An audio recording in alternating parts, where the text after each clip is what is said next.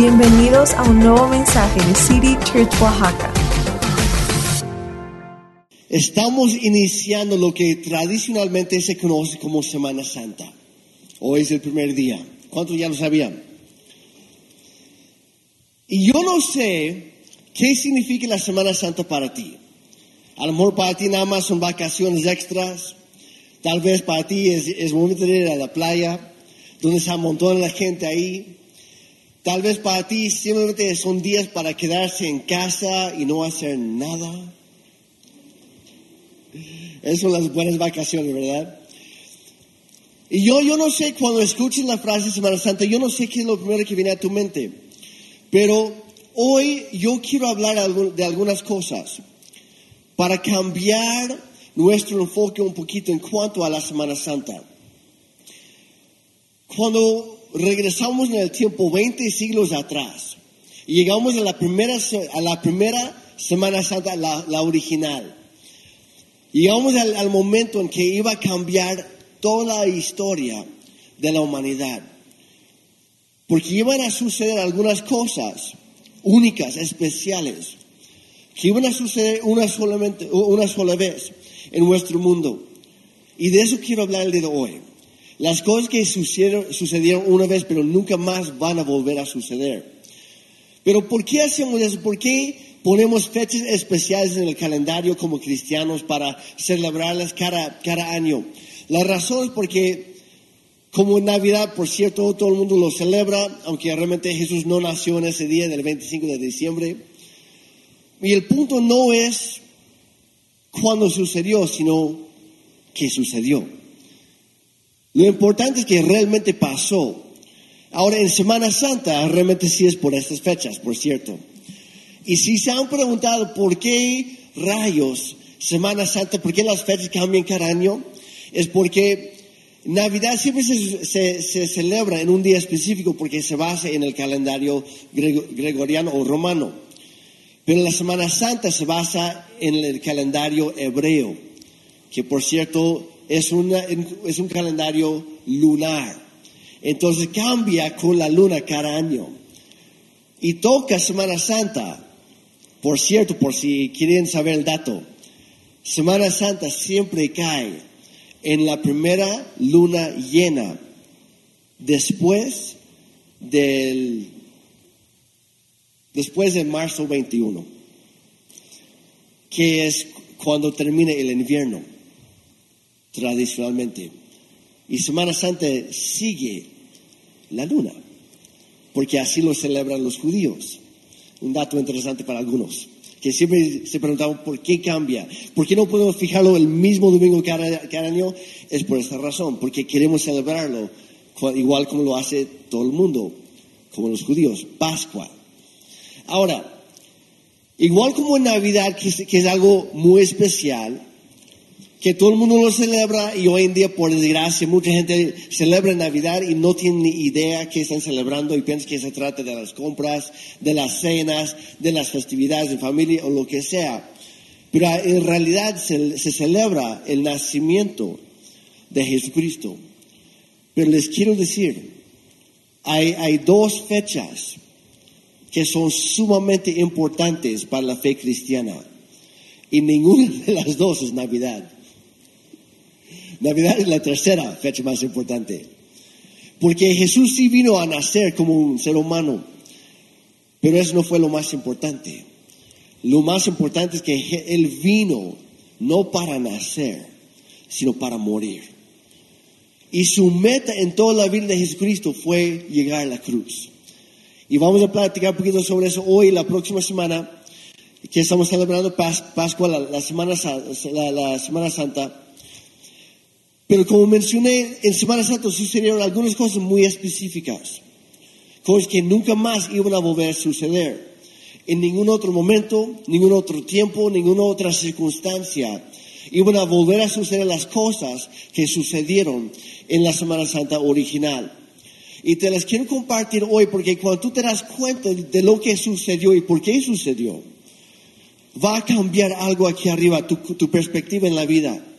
Algunas personas tienen la idea, cometemos el error de pensar que las cosas, que todas las cosas se repiten.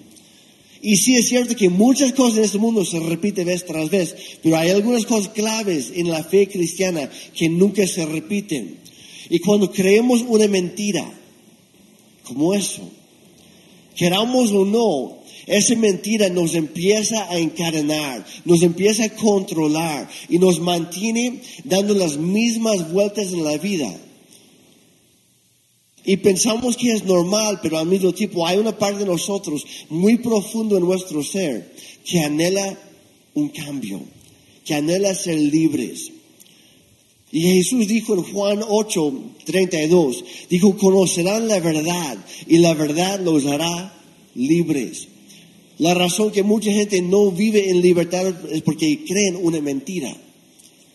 Y es mi anhelo el día de hoy que al conocer estas verdades, que tú encuentres una nueva libertad en Cristo y que las mentiras que te han estado manteniendo en la oscuridad, hoy sean quitadas, sean rotas y que la luz de Cristo venga sobre tu vida.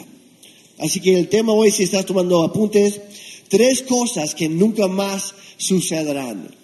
Y vemos en, Mateo 21, no lo vamos a leer ahorita, pero la razón que hoy se llama Domingo de Ramos es porque en un domingo como hoy, hace 20 siglos, hace aproximadamente 1994 años más o menos, sucedió en un domingo como hoy que Jesucristo pidió que sus, discípulos fueran, fueran a la ciudad de Jerusalén, que encontraran una burra con su cría, que se los trajeran.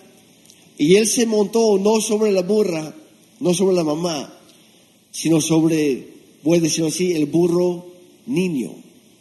No era un bebé, pero era, era, estaba chiquito. Porque en esa época los reyes no montaban caballos, montaban burros. Y es el rey de gloria. Y se montó sobre ese específicamente ese cría, porque nadie jamás se había sentado en ese burrito. Y Dios todo lo hace nuevo. Y Él dio nuevo inicio a muchas cosas. Y Él se montó ahí y empezó a caminar con ese, eh, la burra y su cría.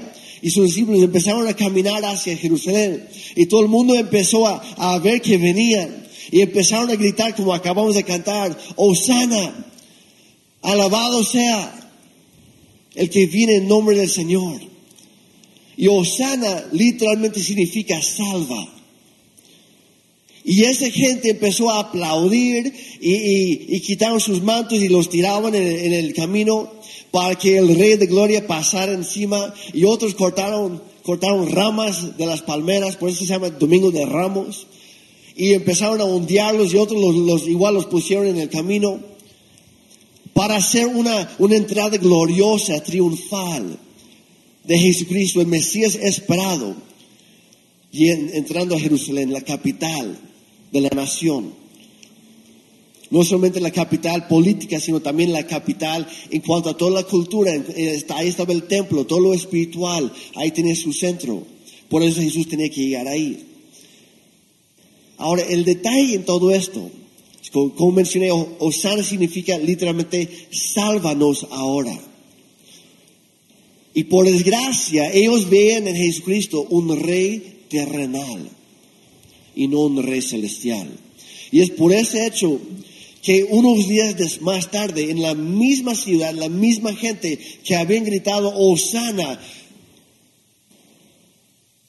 alaben al rey que viene en nombre del Señor, unos años, pero unos días más tarde gritaron, crucifíquenlo, mátenlo, acaban con él, no nos sirve. Porque esperaban un tipo de rey que Jesús no era. Esperaban un cambio en lo físico cuando Jesús vino para traer un cambio en todo, incluyendo lo físico. Entonces Jesús entra en la ciudad y, las cosas empiezan a cambiar. Llega luego al templo y no, no estoy poniendo un poco de contexto aquí, llega al templo y saca a las personas que estaban usando la religión para controlar a la gente. Que estaban impidiendo que cualquier persona pudiera acercarse a la presencia de Dios. Sacó toda esa gente, dijo, la casa de mi padre, el templo debe de ser una casa de oración y una casa de adoración, un lugar donde la gente encuentra libertad y sanidad y ustedes lo han convertido en una cueva de ladrones. Y corrió a toda esa gente y incomodó a mucha gente ese día. Y toda la semana seguía sanando a las personas, seguía enseñando, pero enseñaba verdades. ¿Y cuántos se han dado cuenta que la verdad incomoda a veces? Muchas veces, demasiado. Y Jesús pisaba callo. Y pasando unos días había tanta gente que se había incomodado por la presencia del Rey de Gloria que empezaron a gritar, crucifícalo. Ya no lo queremos. Y hubo varias personas, no todos obviamente, pero hubo varias personas que tenían esta mentalidad, que sentían incomodadas por lo que Jesús hacía y decía. Así que después de unos días mandan a arrestar a Jesús, lo encadenan y lo llevan al lugar de juicio y ahí empiezan a acusarle. Ahora, para poner un, un paréntesis, en toda la historia del mundo ha habido dos personajes principales. Hay un protagonista y hay un antagonista. El, protagonista en nuestra historia, en la historia del mundo, es Dios mismo. Es un Dios bueno, un Dios de amor, un Dios que hace todo lo imposible, lo posible y también lo imposible para que nosotros podamos ser rescatados de nuestro perdón, de nuestra perdición, que lo conozcamos como realmente es. Y Él busca llevar a las personas hacia la bendición y la vida eterna. Pero al mismo tiempo que hay un protagonista, siempre hay un antagonista. Y la Biblia le da el nombre del diablo. Y es un, es un ser real. Y así como Dios te ama como nadie lo hace, el diablo te odia como nadie lo hace. Y así como Dios tiene un buen plan para tu vida, el diablo tiene un mal plan para tu vida. Así como Jesús vino para liberarte, el diablo, su propósito, entre otras, es encadenarte, es esclavizarte, es matarte, si es que puede. Hay un Salvador que vino a salvarte, pero hay otro. La Biblia lo llama el acusador que viene a condenarte. El, el, término griego que usa para el diablo, de hecho, es diabolos. Diabolos. Y significa literalmente el acusador o el calumniador. Y nada más para mencionarlo, cada vez que alguien acusa sin fundamento, cada vez que alguien lanza calumnias, literalmente se está volviendo un diabolos pequeño está haciendo el trabajo del diablo. Es por eso que debemos tener mucho cuidado lo que hablamos, para asegurarnos que en todo momento nuestra boca y nuestra vida esté dedicada a la obra de Dios y no al trabajo del diablo. Bueno, eso fue de gratis para alguien. Entonces el diablo es el que acusa, el que saca cosas de tu pasado para condenarte, para alejarte de la gracia de Dios. Pero al mismo tiempo está eh, su contraparte, por decirlo así, está el abogado defensor, que es el Espíritu Santo. Y la palabra griega que se ocupa para el Espíritu Santo es paracletos, paracletos, y significa abogado, intercesor, consolador, el amigo fiel el que siempre está con nosotros. Él es quien nos defiende.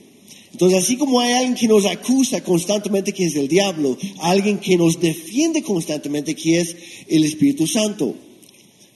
Por un lado está el que saca tus trapos sucios y por otro lado está el que recoge esos trapos sucios, los limpia y no te expone, te perdona. Esas son las buenas noticias. De eso se trata la Semana Santa. Entonces, regresando a, la historia de Jesús, él estaba ahí y le estaban acusando a él. Le estaban condenando a él. Y estaban hablando mentiras acerca de él. Y el que se supone que debía defenderlo, el Espíritu Santo, el que cuando él se bautizó el río Jordán, el que descendió en forma de paloma el Espíritu Santo para demostrar públicamente la presencia y la bendición, la mano de Dios sobre la vida de Jesús, en el momento que lo estaban condenando, ¿en dónde estaba? Es la primera vez, la, la primera cosa que sucedió en ese momento que nunca va a volver a suceder. Que el abogado del cielo no defendió a un ser humano. El que, defiende, el que defiende no defendió. No hizo su trabajo al parecer. Pero es por una razón. Es la única vez en toda la historia en la que el, aquel que acusa, acusó y aquel que defiende no defendió. Y te lo voy a leer aquí en la Biblia para que no pienses que lo estoy inventando. Pero lo encontramos en Mateo capítulo 26 y también en Lucas 22. Y encontramos ahí que, Jesús primero es llevado ante los sacerdotes, ante el concilio supremo, el Sanedrín. Y ahí lo estaban condenando y dice la Biblia que él guardó silencio. Y mientras estaban mintiendo sobre él, no dijo nada. Y luego al día siguiente lo llevan ante el gobernador romano, Poncio Pilato. Y ahí lo encontramos en el siguiente capítulo. Vamos a Mateo 27.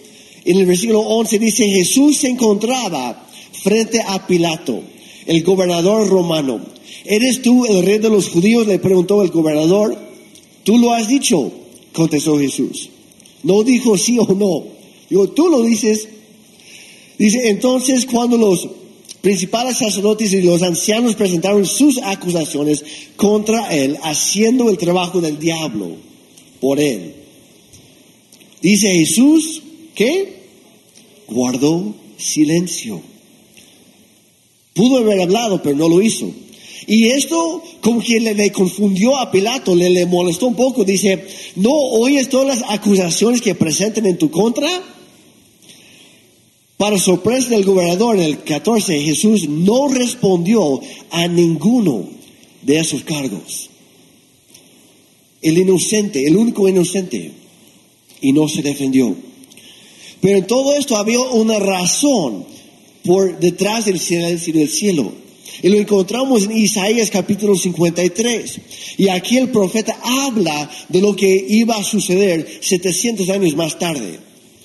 Dijo, todos nosotros nos hemos extraviado como ovejas. Hemos dejado los caminos de Dios para seguir los nuestros.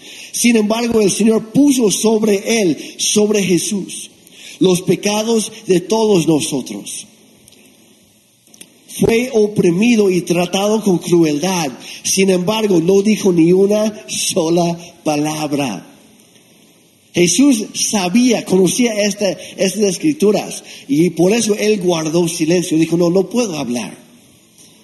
Porque Dios, a través del Espíritu Santo, ya había revelado esto al profeta Isaías. Parte de mi trabajo es no decir nada y cargar con la culpa, con los pecados, con las faltas de toda la humanidad en mi cuerpo para convertirme en el sacrificio perfecto para todos. Pero si abro mi boca, ya no cuenta. Tengo que hacerlo en silencio. Y es por eso que en el versículo 8, ahí no lo vamos a leer, pero dice que Él fue golpeado por nuestros pecados. Dice que lo mataron por nuestras rebeliones y que lo hizo todo en silencio. Jesús pagó el precio de tu pecado, de tu pecado y también del mío en la cruz. Lo hizo en silencio. Y mientras tanto el enemigo tuvo chance de hacer todas sus barbaridades, de decir todas sus mentiras, de hacer todas sus acusaciones. Y el que solía defender, no defendió a Jesús ese día. Jesús mismo no se defendió a sí mismo. Le empezaron a insultar, lo golpearon, lo torturaron, le escupieron en la, cara, lo ridiculizaron hicieron cada cosa contra nuestro Señor. Las cosas que tú y yo merecíamos. Y Él guardó silencio. No dijo ni una sola palabra. El que defendía no dijo nada. Pero quiero aclarar que sucedió una sola vez, para nunca más volver a repetirse. El detalle es que muchas veces tú y yo pensamos que esa es nuestra realidad constante. Pensamos cada vez que yo peco, cada vez que me acusan a mí, ahí está, ahí estoy yo igual que Jesús, ahí está el Espíritu Santo igual que con Él y no dice nada, nadie me defiende, nadie saca la cara por mí, nadie habla por mí. Y aunque no lo quieran admitir en ese momento, muchas veces lo creemos. Muchas veces lo pensamos, muchas veces actuamos o vivimos de esta manera. Pensamos, pues ahí está el acusador como siempre y Dios no me está defendiendo. Pero quiero aclarar ese hecho. Sucedió una sola vez para nunca jamás volver a suceder.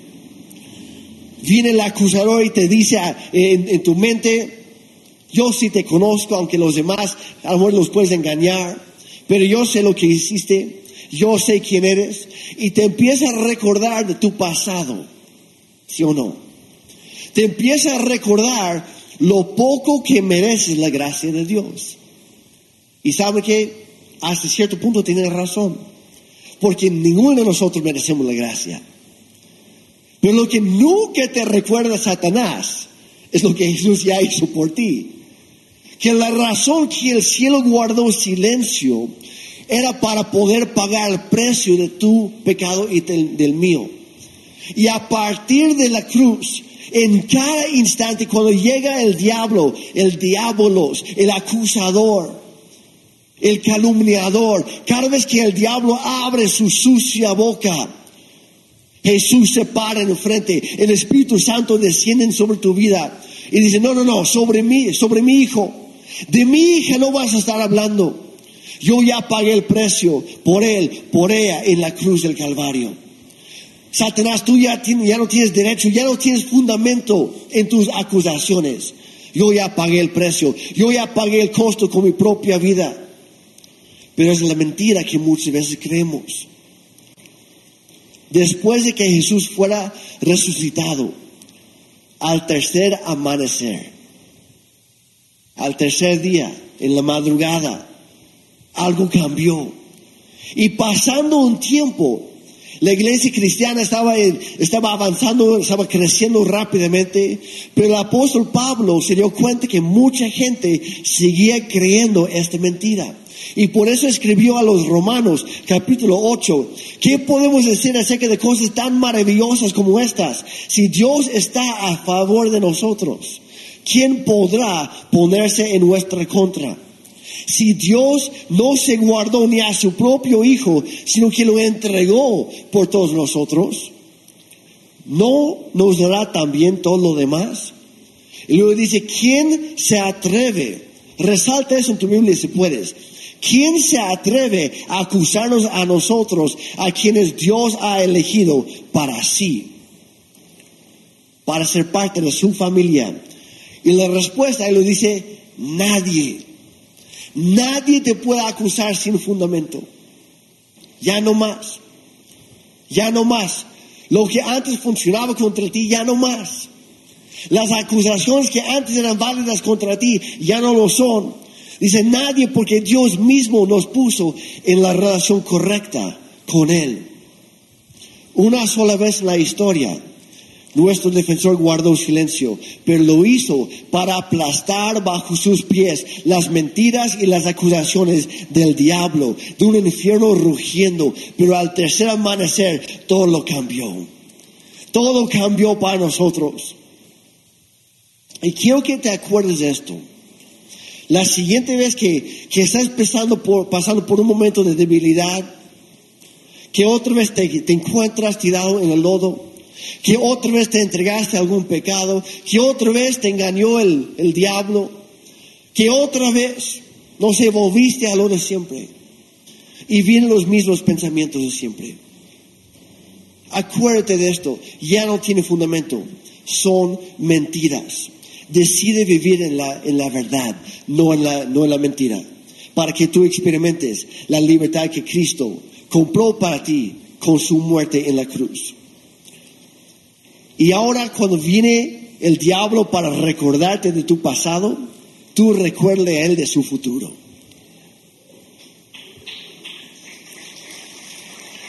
Y recuérdale quién eres tú.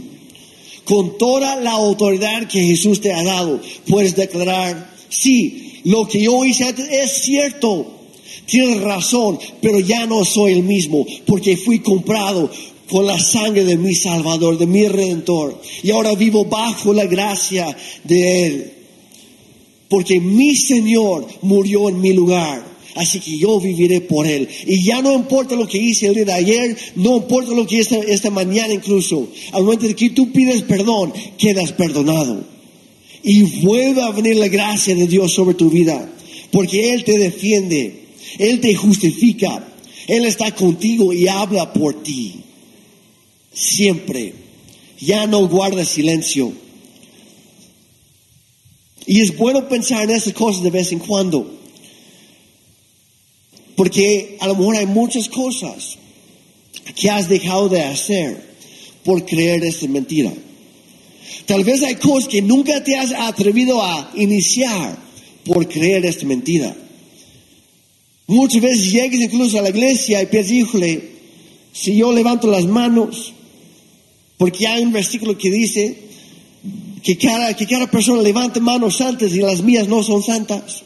Y si yo levanto mis manos y si yo empiezo a adorar a Dios, se va a caer el mismo techo de, de la iglesia sobre mí, me va a aplastar.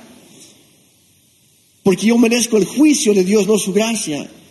Y creemos esas mentiras y no te permite avanzar en tu relación con Dios. Pero Jesús vino para cambiarlo todo. Las mentiras son capaces de frenar una vida completa y mantenerte encadenado. Pero Jesús vino para darte libertad y una vida en abundancia.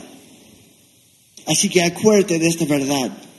Gracias al sacrificio perfecto de Jesús en la cruz.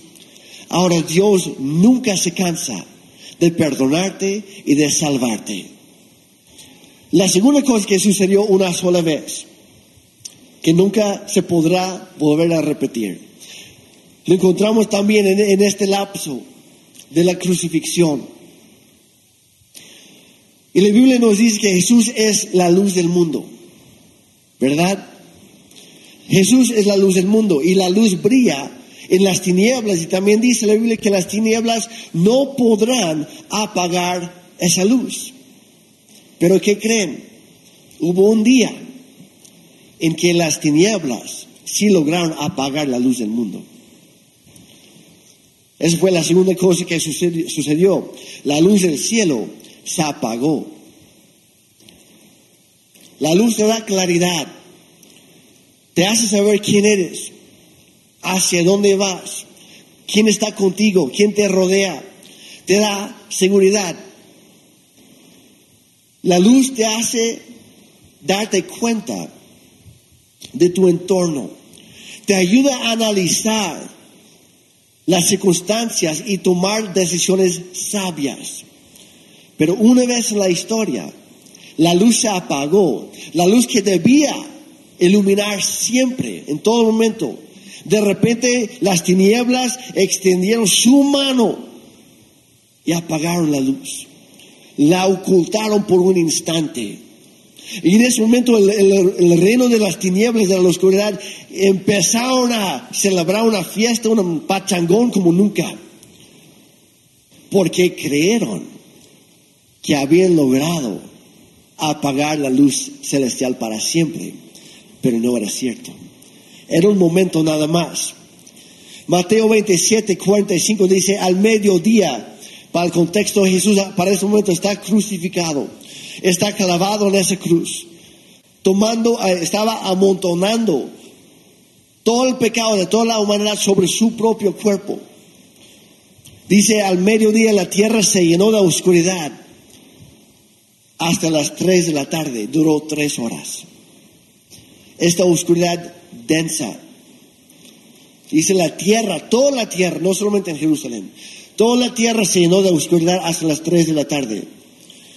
Y tal vez estás pensando, no, Jeremy, nada más fue un eclipse, nada más. Un eclipse solar pasa de vez en cuando. No, no era, no era, un, no era, no era un, eclipse normal. en Lucas 22, cuando Jesús la noche antes estaba en la huerta de Getsemaní, estaba orando con sus discípulos y de repente él ya sabía lo que iba a pasar.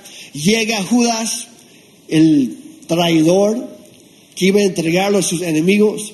Llega con un montón de soldados. Llegan para enfrentar a Jesús, para arrestarlo. Llegaron para, para llevarlo a la fuerza. Cuando Jesús de por sí iba a ir sin poner resistencia. Y estaba Pedro ahí, el, amiguísimo de, de Jesús. Él y otro discípulo habían llevado espadas, tenían dos espadas esa noche para defenderse. Y cuando Pedro ve que vienen los enemigos para llevarse a Jesús, dice, no, no, no, sobre mi cadáver me lo, me lo van a quitar.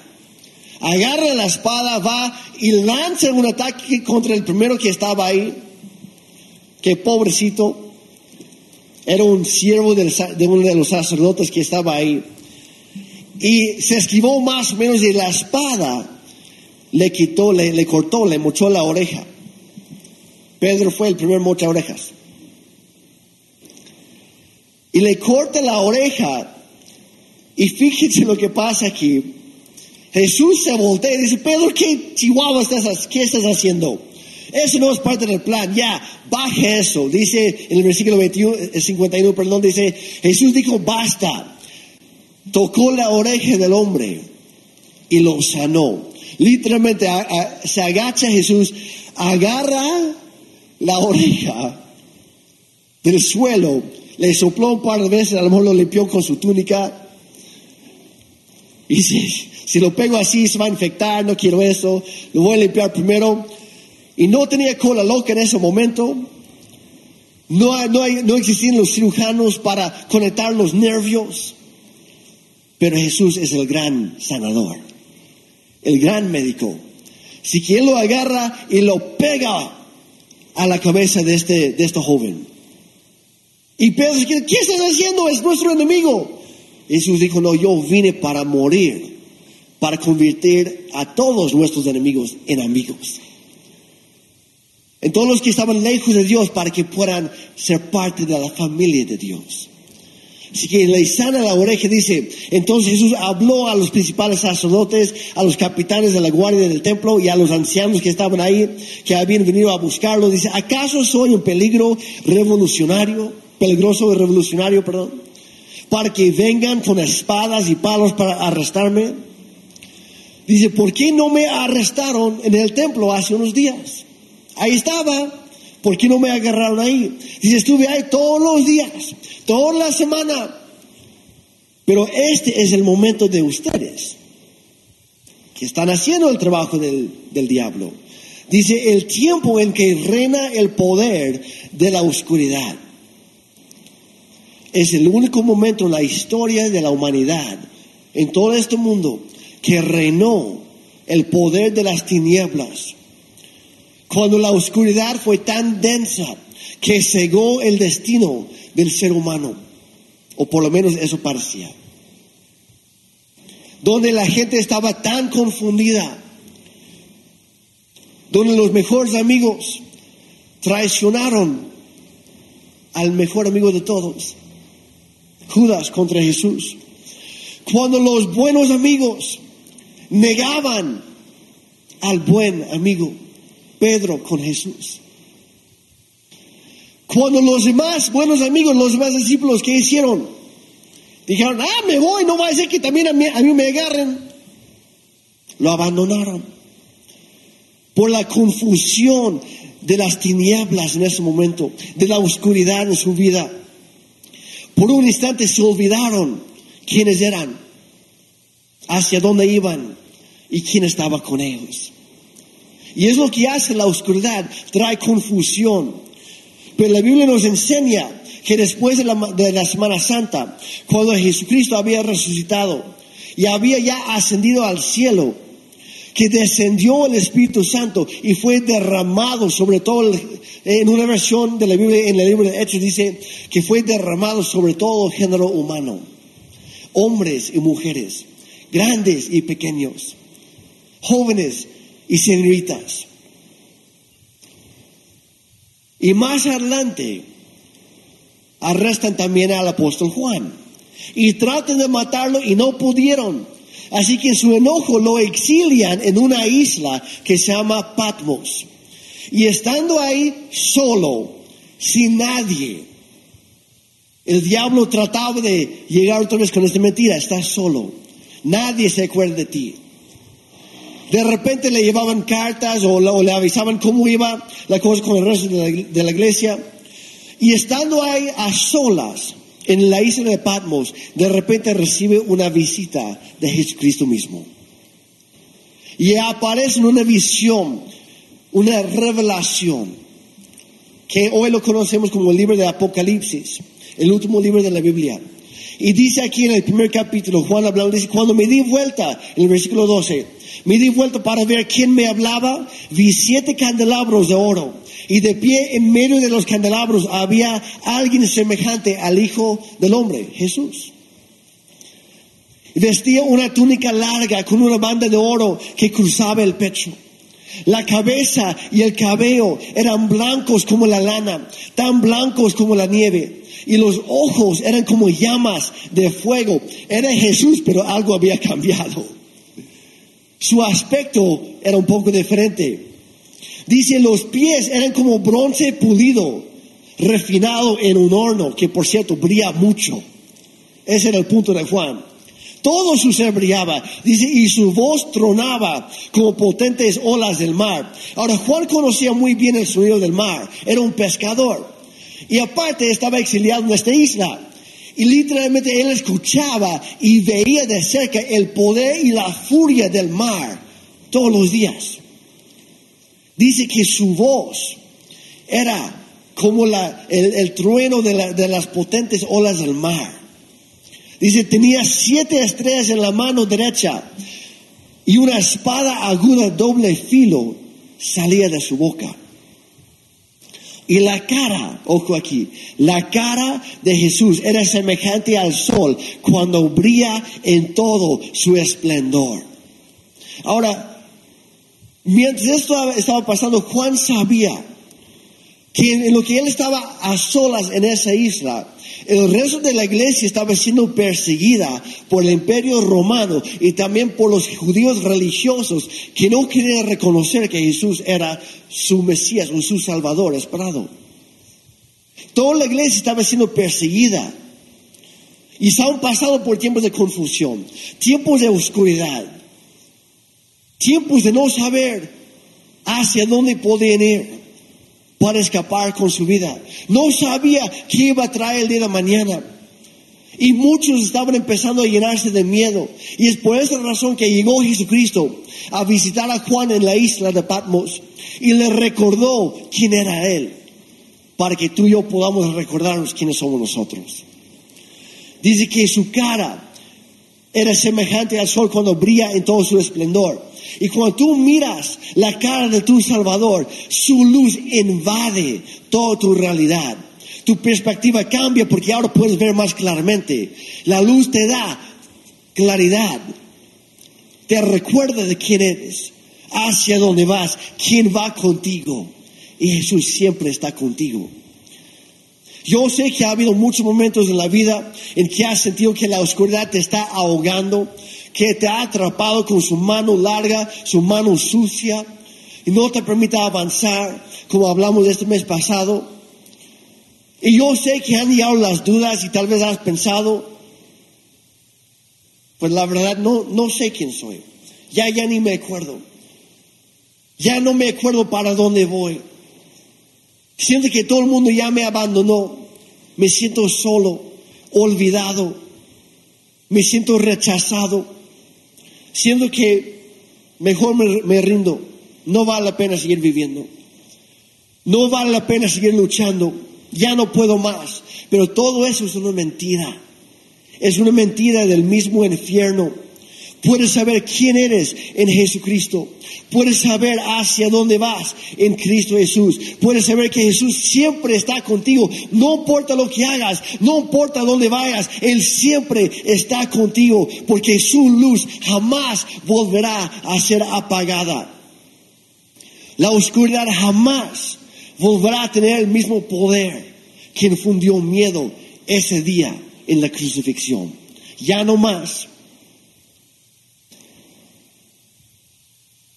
Cada vez que tú te acuerdes de esta verdad, puedes decir con toda la autoridad que Dios te da, la luz de mi Salvador, el rostro de mi Cristo brilla con toda su fuerza sobre mi vida, brilla sobre mi familia, brilla sobre mi matrimonio, brilla sobre mi hogar, brilla sobre mi negocio, brilla sobre mi círculo de amigos, brilla sobre cada área de mi vida. Porque no hay oscuridad ahora que pueda lograr tapar su cara, que brilla en toda, en todo su esplendor. Te quiero recordar que gracias a lo que hizo Jesucristo, tú eres una persona escogida por Dios mismo. Tú eres perdonado, perdonado. Tú eres restaurado. Tú eres sanado. Tú estás lleno del Espíritu Santo. Tú no eres un accidente. Tú no eres un error. Tú, tú fuiste planeado desde antes de que Dios creara todo el universo. Pensó en ti primero. Y pensando en ti también desde, desde antes de crear toda la, la creación. Dios Padre, Dios Hijo, Dios Espíritu Santo se pusieron de acuerdo y dijeron, hubo una conversación en el cielo, van a pecar porque vamos a darles libre albedrío, porque no queremos que nos amen a la fuerza. Vamos a revelarnos, revelar nuestra deidad. Vamos a poner en su mismo ADN una parte de nosotros. Un otro dato interesante, les comenté el viernes a los que vinieron a la clase. Dice que Jesús es luz, ¿verdad? Llevas el ADN de Jesús en tu cuerpo. ¿Sabías que tu sangre tiene las mismas propiedades que la luz congelada? llevas a Cristo contigo. Porque su sangre ya te perdonó, ya te cubrió, ya te libertó. Ya no tienes que andar vagando en la vida sin rumbo. Cristo con toda su luz está entrando a tu corazón y lo cambia todo. Una sola vez las tinieblas lograron apagar la luz, pero después de esa vez nunca más va a volver a suceder. Nunca más tienes que andar en la oscuridad porque la luz de Jesús brilla sobre toda tu vida. Son buenas noticias. Y la tercera cosa que pasó es que el cielo dio la espalda por única vez al sufrimiento de la humanidad. La Biblia relata que cuando Jesús estaba siendo crucificado, hubo un punto culminante en su sufrimiento. Jesús estaba amontonando sobre su cuerpo todo nuestro pecado. Y fue un momento de increíble angustia y dolor para él. No fue la tortura romana que mató a nuestro Señor, fue nuestro pecado. Porque la paga del pecado es la muerte. Tu pecado y el mío es lo que mató a Jesús en la cruz. No podemos echarle culpa a los romanos, no podemos echarle culpa a los judíos. Fuimos tú y yo. Pero Jesús lo hizo con una sonrisa en su cara, pensando en ti, viendo a ti. Pero vemos algo un poco, este, un poco peculiar. Todo el Nuevo Testamento fue escrito en griego. Pero no importa la versión que leas, no importa el idioma en que lo leas.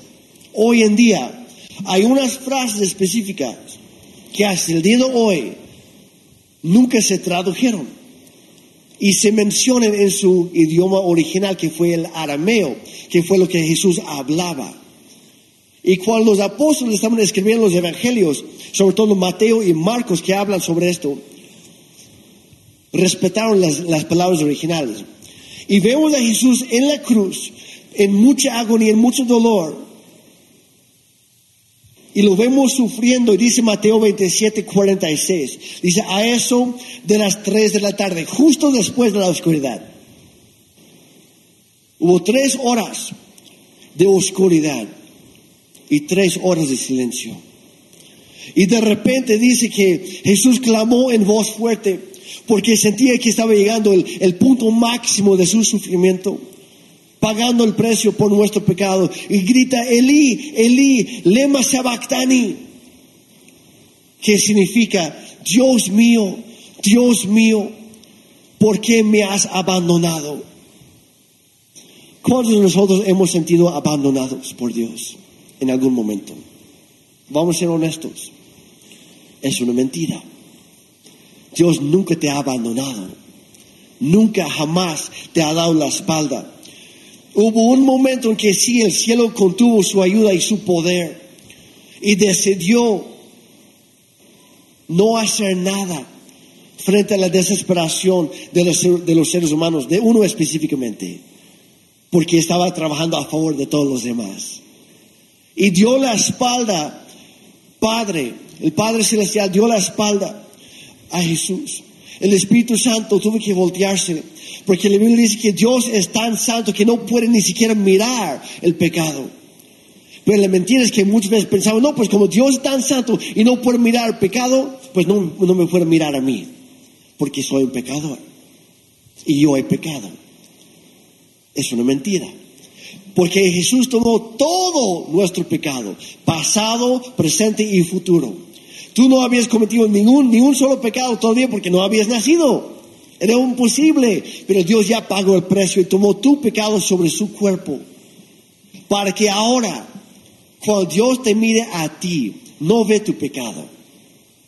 Ve a Jesús en la cruz, enfrente de ti. Y te mira a ti, pero con el rostro de su Hijo Jesús. Y dice, ah, ¿sabes qué? Sí, pecaste, cometiste esos errores, lastimaste a otros, a ti mismo, a mí, pero sabes que ya te perdoné y nunca te voy a rechazar, nunca te voy a abandonar. Jesús murió abandonado y solo para que tú pudieras vivir todos los días y para siempre en la presencia de Dios, bien acompañado.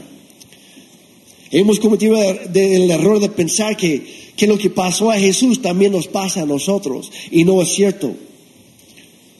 La religión y las tradiciones nos hacen creer eso. Y nos separan de Dios. Pero acuérdense lo que lo primero que hizo Jesús entrando a Jerusalén, entró al templo para restablecer el orden. Dice, nada ni nadie debería separar a Dios de su pueblo los hijos y las hijas de Dios, de su Padre Celestial. Yo he venido para cambiarlo todo. Y lo hizo en la cruz. Muchos viven toda su vida pensando eso. Que siendo la iglesia, Dios me va a rechazar. Si trato de acercarme a Él, me va a dar la espalda. Si vuelvo a pecar, me va a abandonar. Es más, ya me abandonó. Ya no oro porque no tiene chiste. Seguramente Dios no me escucha. Son mentiras. Son mentiras del diablo. Después de que Jesús pasó por esa situación, después de que el cielo le diera la espalda a su necesidad, que era por nuestro bien, y Jesús muere en soledad, ¿qué sucede? Resucita al tercer amanecer. ¿Y luego qué hace? Reúne a sus amigos, los discípulos, que estaban con miedo en la oscuridad, encerrados en un cuarto con la puerta bien trabada, sin ventanas. Tenían miedo y Jesús los reúne, los va a visitar, entra y brilla el esplendor de su luz. Trae claridad otra vez a sus vidas. Les recuerda quiénes son y quién es Él los reúne y les da la gran comisión, sus últimas palabras antes de ascender al cielo. Les dice qué es lo que tienen que hacer, porque la luz ha vuelto.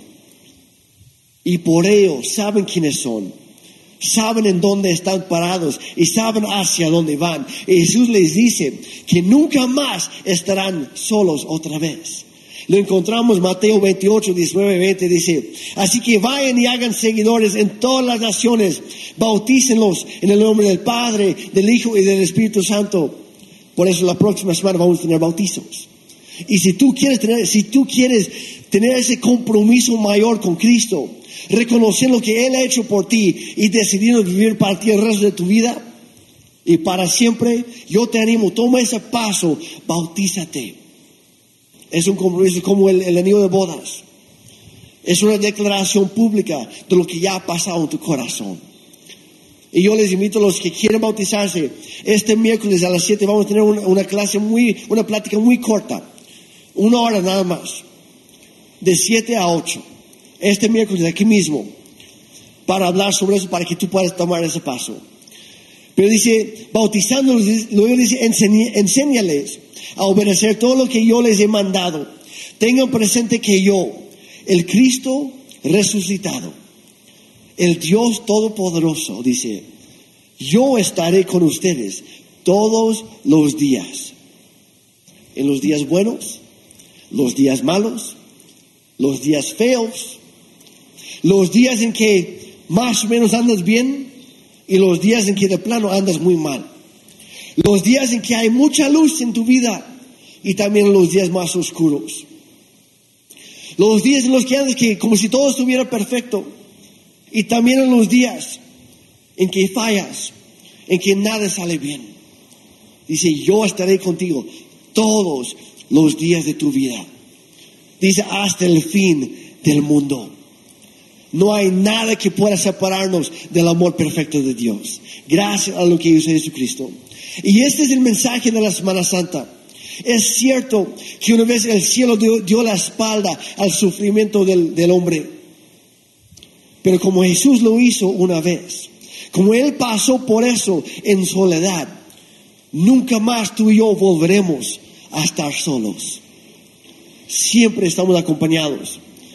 La próxima vez que el enemigo venga con sus mentiras diciéndote, mira cómo has fallado, mira que tú no vales la pena, recuerda tu pasado, tú recuerde de su futuro, recuérdale y acuerde a ti mismo qué es lo que hizo Jesús por ti, porque pasó una sola vez y nunca más volverá a suceder. Jesús nunca le dará la espalda a tu necesidad. Está contigo en todo momento y siempre lo estará. El Padre Celestial nunca más dirá, no lo puedo soportar, no puedo mirar, porque Jesús vino a cambiarlo todo.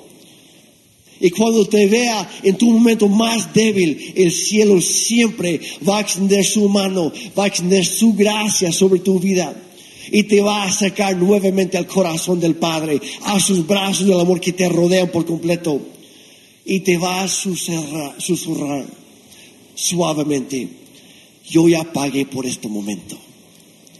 Yo ya pagué el precio de este pecado. Pero como yo lo sufrí, tú no lo tienes que sufrir más. Como yo pasé por eso, tú ya no tienes que pasar por eso. Hoy eres restaurado. Como yo cargué con esas cargas, hoy tú eres justificado. Como yo ya pasé por esa soledad, hoy yo estoy contigo y te acompaño en, en, medio de tu proceso. Y es lo que celebramos en la Semana Santa. Que Jesús vino a cambiarlo todo. Que cuando venga a acusarnos, el gran acusador, el diablo, siempre habrá para nosotros el gran abogado defensor, el consolador, el que intercede, intercede por nosotros. Cuando venga la oscuridad, siempre habrá una luz que brilla sobre toda nuestra vida. Cuando venga la soledad, siempre ha, habrá aquel que está a nuestro lado y no va a permitir que nada ni nadie te separe del amor perfecto de Dios. Gracias a lo que hizo Jesucristo en ese día de silencio, de, de oscuridad, de soledad, de injusticia, Gracias al sacrificio perfecto de Jesucristo en la cruz. Ahora Dios nunca deja de defenderte. Nunca deja de luchar por ti. Nunca deja de perdonarte y de salvarte. Nunca más tienes que andar en la oscuridad porque su luz brilla sobre tu vida. Dios nunca te rechaza y nunca te abandona. Nunca más, iglesia, estarás sola. ¿Cuántos lo reciben? ¿Cuántos lo creen? Pónganse de pie, por favor, si es que pueden. Espero que con todo esto puedas comprender ¿Por qué celebramos la Semana Santa?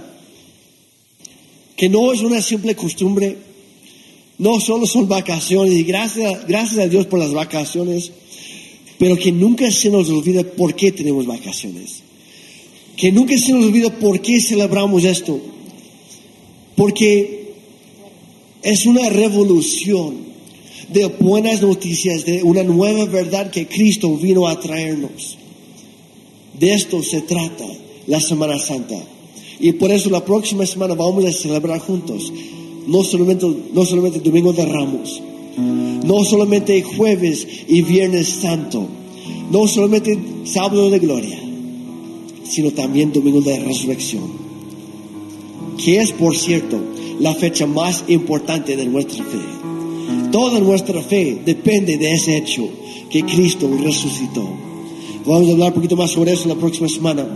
Pero ahí donde estás, me gustaría que tomáramos un momento para agradecer a Dios por lo que Él hizo por ti y por mí en la cruz.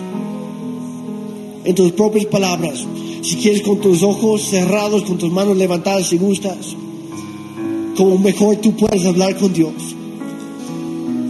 Y toma un momento para agradecerle, de reconocer que Jesús pasó por un proceso muy doloroso, de mucha agonía, para que tú fueras libre para que tú fueras salvo, para que tú fueras sano, para que tú pudieras tener la vida eterna y estar con Dios para siempre. Y tal vez estás aquí y te das cuenta, hijo de Jeremy, estoy muy, yo siento que estoy muy, muy alejado de Dios. Y he creído esas mentiras toda mi vida. Pero tengo buenas noticias para ti. Hoy puedes recibir salvación. Hoy hay perdón por tus pecados, porque Cristo ya lo hizo todo. Lo único que tienes que hacer es reconocerlo. Entonces, si, tú quieres hacer eso, te invito a hacer una pequeña oración conmigo. Puedes repetirlo en tus propias palabras. Algo parecido. Padre Santo, yo te necesito. Soy un pecador, lo reconozco. He cometido muchos errores en mi vida, pero hoy me entero que tú viniste a cambiarlo todo. Y tú moriste en la cruz para que yo pudiera tener vida eterna. Tú tomaste en tu cuerpo mis pecados para darme a mi perdón. Hoy lo recibo. Hoy me comprometo contigo. Voy a abandonar mi vida de pecado. Voy a dejar de vivir a mi manera. Si tú moriste por mí, entonces yo viviré por ti. Yo me comprometo contigo, Jesús. Ven a mi vida. Sé mi, mi Señor y mi Salvador. Recibo tu perdón. Recibo nueva vida. Ayúdame a caminar cada día contigo. Y recuérdame que tú siempre estás conmigo. Porque no hay nada imposible para ti. No hay herida que tú no puedas sanar. No hay pecado que tú no puedas perdonar. Gracias, Señor. Lo recibo en el nombre de Jesucristo. Amén y amén. Porque le dan un aplauso a Dios? Porque Él es bueno, Él es fiel y Él siempre está contigo. Él siempre está contigo, iglesia. Cuando vengan esas mentiras, esos pensamientos, acuérdate de las verdades de la palabra de Dios, porque Él vino a cambiar todo. Amén.